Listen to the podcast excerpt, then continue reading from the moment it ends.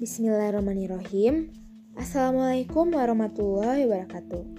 Halo semua, selamat pagi, selamat siang, selamat sore, ataupun selamat malam di mana pun kalian mendengarkan ini, kapan pun kalian mendengarkan ini.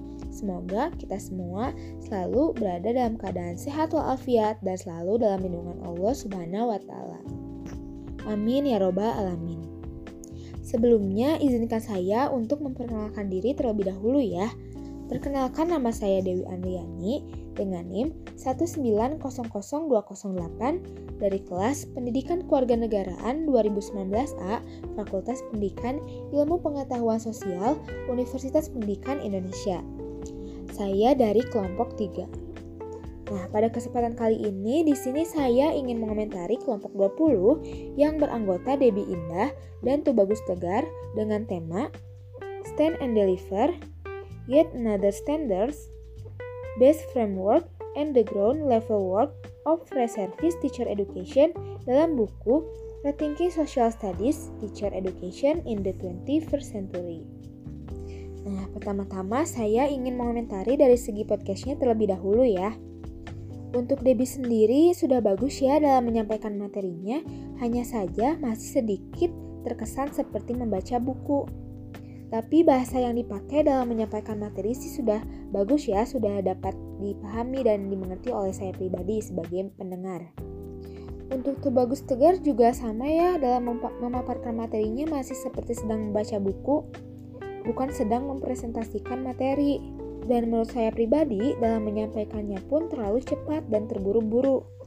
Tapi saya mengapresiasi kedua anggota dalam menerjemahkan bahasanya sudah baik ya, sudah bagus, simpel, dan tidak berbelit-belit. Sehingga dapat dipahami isinya. Lalu selanjutnya untuk powerpointnya sendiri sudah bagus sih, sudah menarik. Isinya juga jelas ya, walaupun hanya poin-poin penting saja.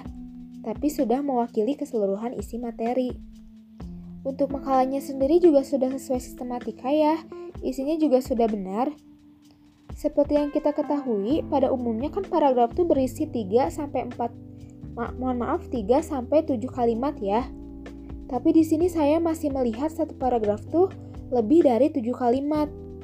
Nah, mungkin di sini bisa lebih dirapikan lagi ya. Tapi yang lainnya udah bagus kok, udah rapi. Baik, untuk pertanyaannya saya ingin mengajukan kepada saudara Tubagus. Tadi kan dijelaskan ya bahwasannya siswa memiliki perbedaan dalam cara memandang dunia dan ruang kelas. Lalu sebagai calon guru, apa sih yang harus kita lakukan agar dapat menyatukan perbedaan tersebut? Dan bagaimana sih cara seorang guru menggunakan metode belajar dalam menyampaikan materi di kelas agar dapat dipahami oleh semua murid yang pada dasarnya kita ketahui bahwa kemampuan dan kapasitas seseorang itu berbeda-beda kan? Nah, sekian dari saya. Terima kasih atas kesempatannya. Wabillahi taufiq wal hidayah. Wassalamualaikum warahmatullahi wabarakatuh.